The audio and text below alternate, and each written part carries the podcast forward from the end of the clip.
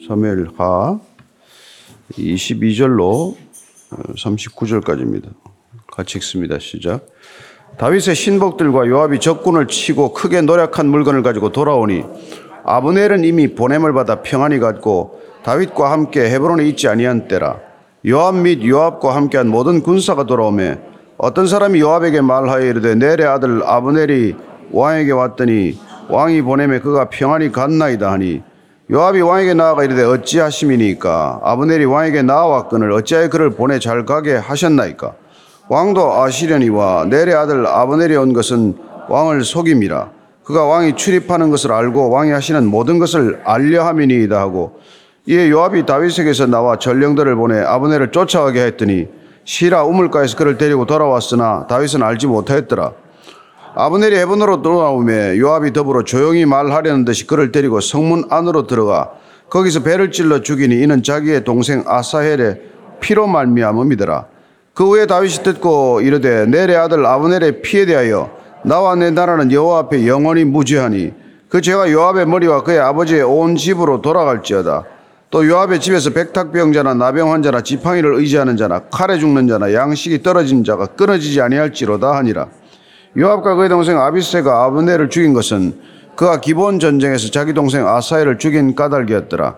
다윗이 요압과 및 자기와 함께 있는 모든 백성에게 이르되 너희는 옷을 찢고 굵은 배를 띠고 아브넬 앞에서 애도하라 하니라.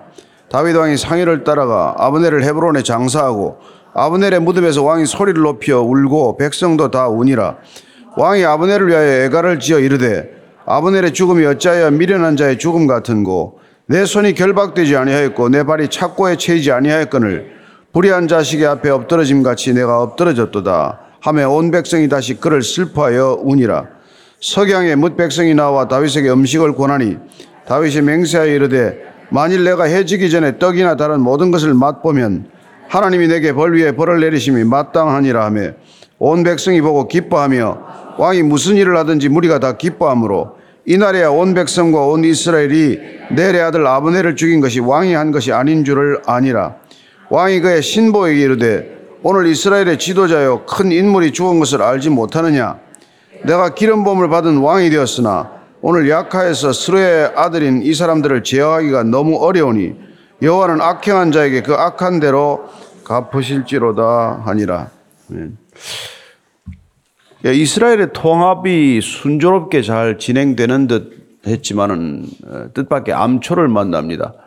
어, 북이스라엘의 실권자인 아브넬이 사실 다윗에게 투항 의사를 밝힘으로써 어, 뭐 이렇게 전쟁을 통하지 않고 화평으로 잘 통일 이스라엘을 이룰까 했는데 뜻밖의 요압이 아브넬을 죽임으로써 굉장히 위기를 만나게 된 것이죠.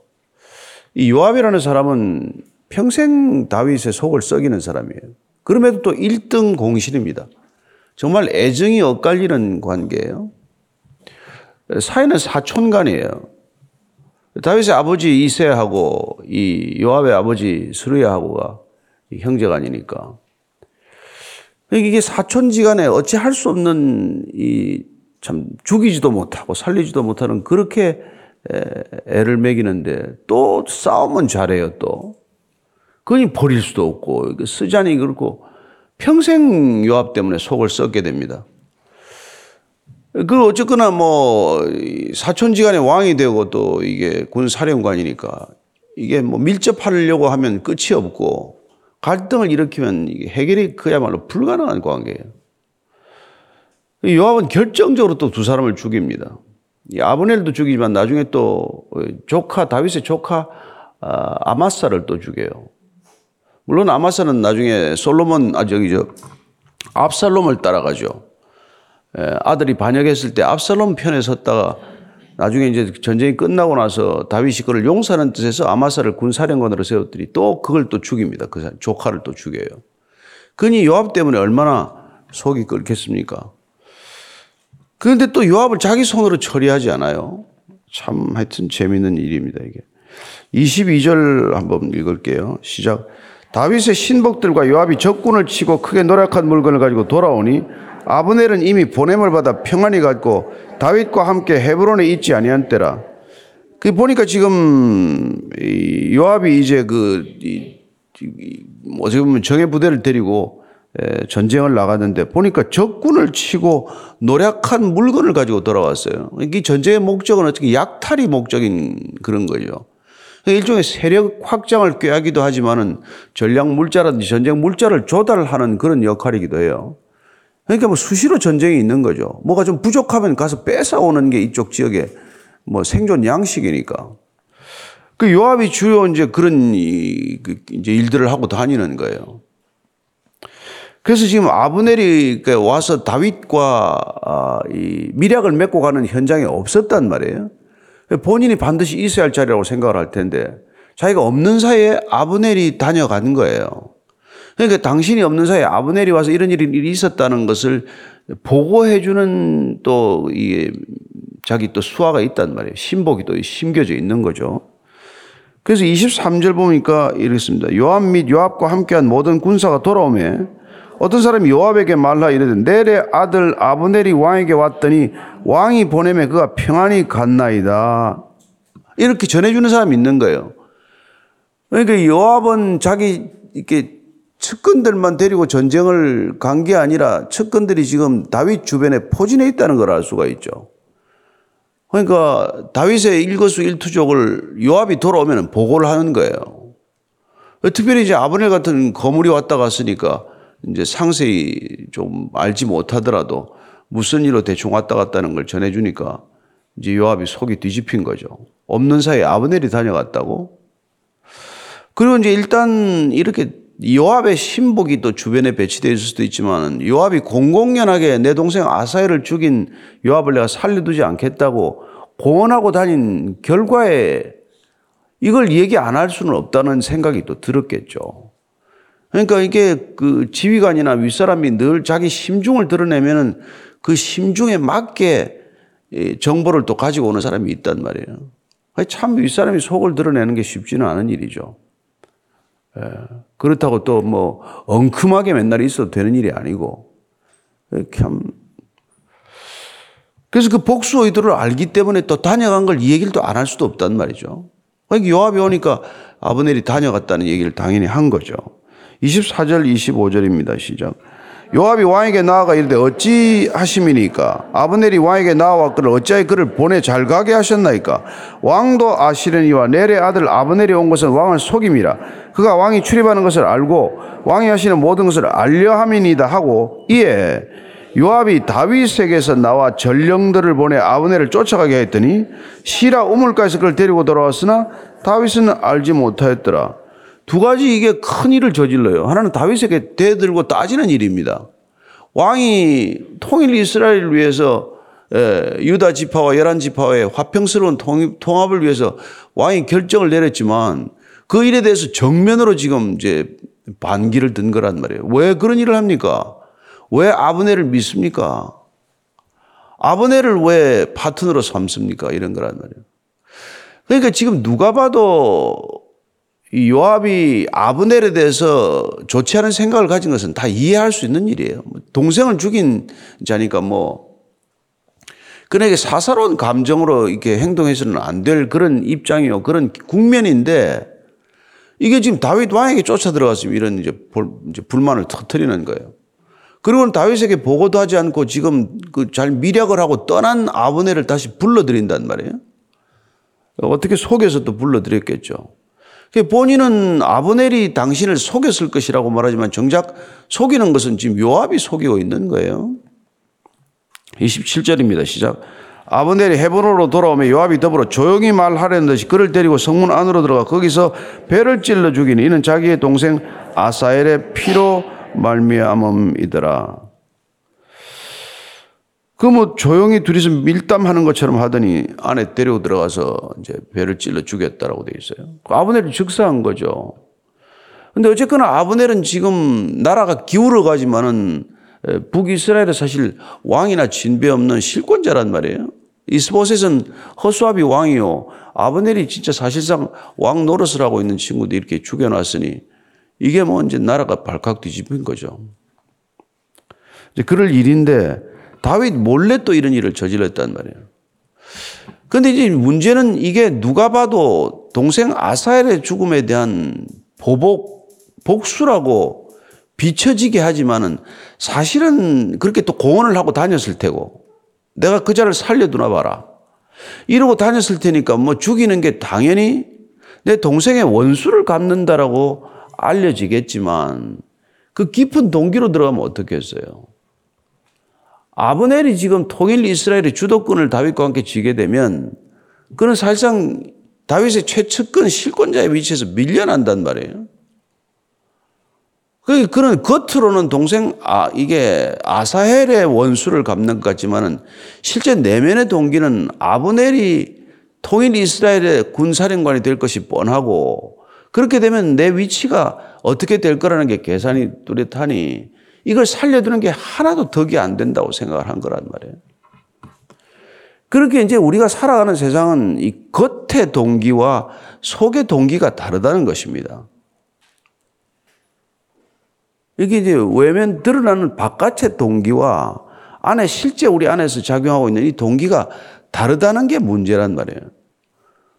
사람들이 항상 속이려고 하는 자에게 속게 마련이고 또 그걸 꿰뚫어 보면은 참 인간 하나 믿을 사람이 없는 거고 그런 거죠. 또 하나는 이제 우리가 요압이 일생 동안 열심히 해요. 다윗을 열심히 보필합니다. 근데 그 열심의 동기가 뭐냔 말이에요. 다윗을 위한 진실된 충성심이냐 아니면 자기의 입신양명과 성공을 위한 이게 불타는 야망 때문이냐 우리는 그걸 또 모른단 말이에요. 인간의 열심을 보면은 아주 그게 미묘하게 섞여 있기 때문에 저게 자기를 위한 열심인지 하나님을 위한 열심인지 우리가 자칫 속게 된단 말이에요. 그러나 어쨌거나 문제를 일으키는 것은 꼭 열심을 가진 사람들이 문제를 일으킨단 말이에요. 열정이 없으면 또 인간이 문제를 안 일으키면 그건 게을러서도 문제를 일으킬 때가 많지만 열심인 사람은 문제를 일으키면 큰 문제가 일어나게 돼 있어요. 그래서 이 열심의 동기나 열심의 이 이유를 본인 스스로 잘 이게 다스리지 않으면 그 열심 때문에 엄청난 화근이 된단 말이에요. 이 세상을 어지럽게 하는 사람은 다 열심인 사람들이에요. 요압이 이게 엄청 열심으로 이게 전쟁을 하고 다니고 뭐 이게 뭐 예전지 또뭐 지칠 줄 모르는 사람이에요. 근데 그 열심 때문에 죽는 거죠, 나중에 결국은. 다윗이 얼마나 이게 지금 분노했을지 뭐, 뭐 불을 보듯 뻔해요. 이제 통일 이스라엘 바로 눈앞에 왔거든요. 근데 이 때문에 지금 자칫한 물거품이 되게 생겼어요. 28절 29절이에요. 시작. 그 후에 다윗이 듣고 이르되 넬의 아들 아브넬의 피에 대하여 나와 내 나라는 여호와 앞에 영원히 무죄하니 그 죄가 요압의 머리와 그의 아버지의 온 집으로 돌아갈지어다. 또 요압의 집에서 백탁병자나 나병환자나 지파인을 의지하는 자나 칼에 죽는 자나 양식이 떨어진 자 끊어지지 아니올지로다 하니라. 두 가지 그냥 다윗이 확실하게 이제 밝히는 게죠. 나와 내 집은 내 나라는 여호와 앞에 영원히 무죄하다. 그러니까 얼마나 지금 백성들이 다윗을 의심할 거라는 것을 우리가 이렇게 짐작할 수 있는 거죠. 다윗이 이렇게까지 입장 표명을 하지 않고서는 사태 수습이 어렵다는 걸 알 수 있는 것이죠. 그러니까 절대 나는 이건 하나님의 이름을 걸고 영원히 무죄하다 이 일에 대해서만은 어떻게든지 믿게 하지 않으면 이 수습이 안 되는 국면이라고 판단을 한 거죠. 그리고 요압을 갖다가 정말 입에 담지 못할 말로 저주를 하는 것입니다. 백탁병이라는 게 이게 몸에 여자들 몸에 유출병이나 마찬가지라서 진, 진 밖에 내 보내야 되는 병이에요. 그죠? 그런 나병 환자, 지팡이를 의지하는 자, 칼에 죽느냐, 양식이 떨어지자. 하여튼 할 수 있는 욕은 다 한 거란 말이에요. 저주할 수 있는 주. 이 집안에 이런 애들이 끊어지지 말라. 이 정도로 지금 다급한 상황이라 이 말이죠. 뭐 다윗이 또 저주시를 잘 짓긴 하지만, 예. 그래서 30절 에는 뭐 분명히 요압과 그의 동생 아비세가 아브넬을 죽인 것은, 예. 그가 기본 전쟁에서 자기 동생 아사엘을 죽인 까닭이었더라. 이건 표면적인 이유란 말이에요. 이면적인 이유는 또 다른 이유가 있단 말이에요. 그러니까 우리는 표면적인 이유와 이면적인 이유가 혼재되는 우리 내면을 가지고 있단 말이에요. 그래서 남도 속이고 더구나 자기가 속아요. 의롭다고 생각하는 사람들은 이게 괴리가 아주 큰 사람들이에요. 늘 자기가 하는 일들이 의롭다라고 합리화하면서 그 일을 한단 말이에요. 그런 사람들은 늘 이면의 동기를 감출 수밖에 없단 말이에요. 표면의 동기를 극대화하고 이면 자기 내면의 속의 동기를 이제 속셈을 늘 감추는 사람이 되는 것이죠. 정신 건강이 그게 좋겠어요? 항상 본인이 머리가 복잡한 거예요. 아마 두통이 잘 날 것 같아. 그래서 여러분, 우리가 이게 참 신앙의 길이 뭐냐 그러면 이 표리 부동한 내 자아를 표리가 동일하게 만드는 일이에요. 구원이 뭡니까? 죄인이라는 것은 늘 겉과 속이 다른 거란 말이에요. 겉과 속이 가장 다른 사람들을 종교인이라 그래요. 그래서 예수님께서 종교인들을 가장 나무라는 거예요. 종교가 없는 사람들은 기준이 없기 때문에 그냥 쌍스럽게 살아요. 죄인된 모습으로 살아요. 거룩한 채 하지 않아요. 뭐 거룩한 채 할 게 있나? 거룩을 모르는데. 근데 종교인들은 거룩이나 다른 기준이 들어왔기 때문에 살 수 없는 그 기준 때문에 늘 겉과 속이 다른 일이 일어나게 마련이란 말이에요. 그래서 실제로 겉과 속이 같아지지 않으면은 종교인들은 가정스러운 존재가 되는 거란 말이에요. 끊임없이 그 갈등 때문에 자기를 합리화하는데 더욱더 이게 또 교활해지고 교묘해진단 말이에요. 그래서 그게, 그게 이제 예수님이 오셔서 그건 죽어야 된다 이 말이에요. 죄인은 죽어야 이게 고쳐야지 고쳐 쓸 수 있는 존재가 아니에요. 십자가가 왜 해결입니까? 죽지 않으면 절대로 해결이 되지 않는단 말이에요. 그래서 내가 죽고 내 안에 새로운 생명이 탄생해야 되는 일이란 말이에요. 거듭나지 않으면 절대로 못 가는 게 우리 크리스천의 길이에요. 날마다 거듭나야 돼. 날마다 죽어야 돼. 안 죽으면 이게 흉물스러워서 볼 수가 없는 말이에요. 괴물이에요, 괴물 안에 다, 다 괴물이 들어가 있어요. 그 요압이 늘 뭐, 뭐, 근데 요압은 순진한 편이에요, 또. 어떻게 보면, 나중에 보면. 사실 더 엉큼한 건 또 다윗이에요. 다윗은 또 애가도 잘 불러. 시도 잘 지어. 그래서 사실은 뭐 사울하고 뭐, 예? 요나단이 죽자마야 온 국민을 울리는 조가를 지어가지고 다 울려놨네? 진심일까요? 진심이에요. 연극입니까? 연극도 해요. 그게 정치인의 모습이에요. 그러니까 우리가 다윗이라는 사람도 참 끊임없이 듣다 보면 복잡한 사람인데 끊임없이 표리부동한 자기 중심을 알고 있기 때문에 그 표리를 동일하게 하고자 하나님 앞에 끊임없이 엎드렸을 뿐이란 말이에요. 끊임없이 하나님께 엎드려서 어쨌거나 내가 겉과 속이 같은 사람이 되고자 애썼던 것. 그게, 그게 하나님 마음에 합한 거예요. 그래서 성정이 우리하고 같은 사람이다 이런 표현을 하는 거죠. 잘난 거라고 생각하면 큰일 난단 말이에요, 이게.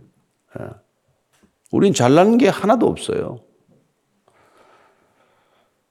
그 또 이제 이 사람 또 이제 막 울고 불고 또 조가를 또 지어요. 하여튼 조가 짓는데 아주 장, 장점이에요, 다윗은. 그래서 31절, 32절이에요. 시작. 다윗이 요압과 및 자기와 함께 있는 모든 백성에게 이르되 너희는 옷을 찢고 굵은 배를 띠고 아브넬 앞에서 애도하라 하니라 다윗 왕이 상해를 따라가 아브넬을 헤브론에 장사하고 아브넬의 무덤에서 왕이 소리를 높여 울고 백성도 다 우니라 다 또 울려야 됐다 다 울려야 돼 그리고 또 왕이 아브넬을 위하여 또 애가를 지어서 이렇습니다. 아브넬의 죽음이 어찌하여 미련한 자의 죽음 같은고 내 손이 결박되지 아니하였고 내 발이 착고에 채이지 아니하였거늘 불의한 자식 앞에 엎드러짐 같이 내가 엎드려졌도다. 함에 온 백성이 다시 그를 슬퍼하여 우니라. 또 이렇게 한단 말이에요. 이건 진심이 아니고선 또 안 되는 일이에요. 네. 그래서 다윗이 진심인가 연극인가 할 때 우리는 진심편에다가 표를 던질 수밖에 없어요. 그게 아니고서는 그렇게 눈물이 납니까? 우는 순간만은 진심이죠.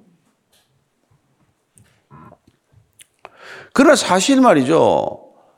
사울 죽었게 망정이지. 그 살아있으면 골치 아프고 한거 아니에요? 이 아브넬이 죽었게 큰 다행이에요. 아브넬이 살아서 국민, 그게 이 통일 이스라엘 왕국이 됐으면 아브넬이 또 처치 곤란이야. 아브넬을 언젠가는 제거해야 될 사람이에요. 요압이 미리 잘 제거를 해주는 거예요, 사실은. 근데 어찌됐건 통일이 일정대로 안 이루어진다는 건 큰 정치적 손실이지만 어쨌건 이 아브넬이 제거된 거는 아주 무거운 짐을 요압이 벗기건 또 그건 또 이 계산을 따져보면 또 그 그런 일이란 말이에요.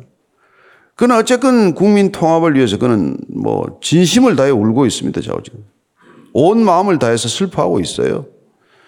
그래서 국민들이 믿게 되었다는 거예요. 아, 우리 다윗은 진짜 예, 아버넬의 죽음을 슬퍼하는구나.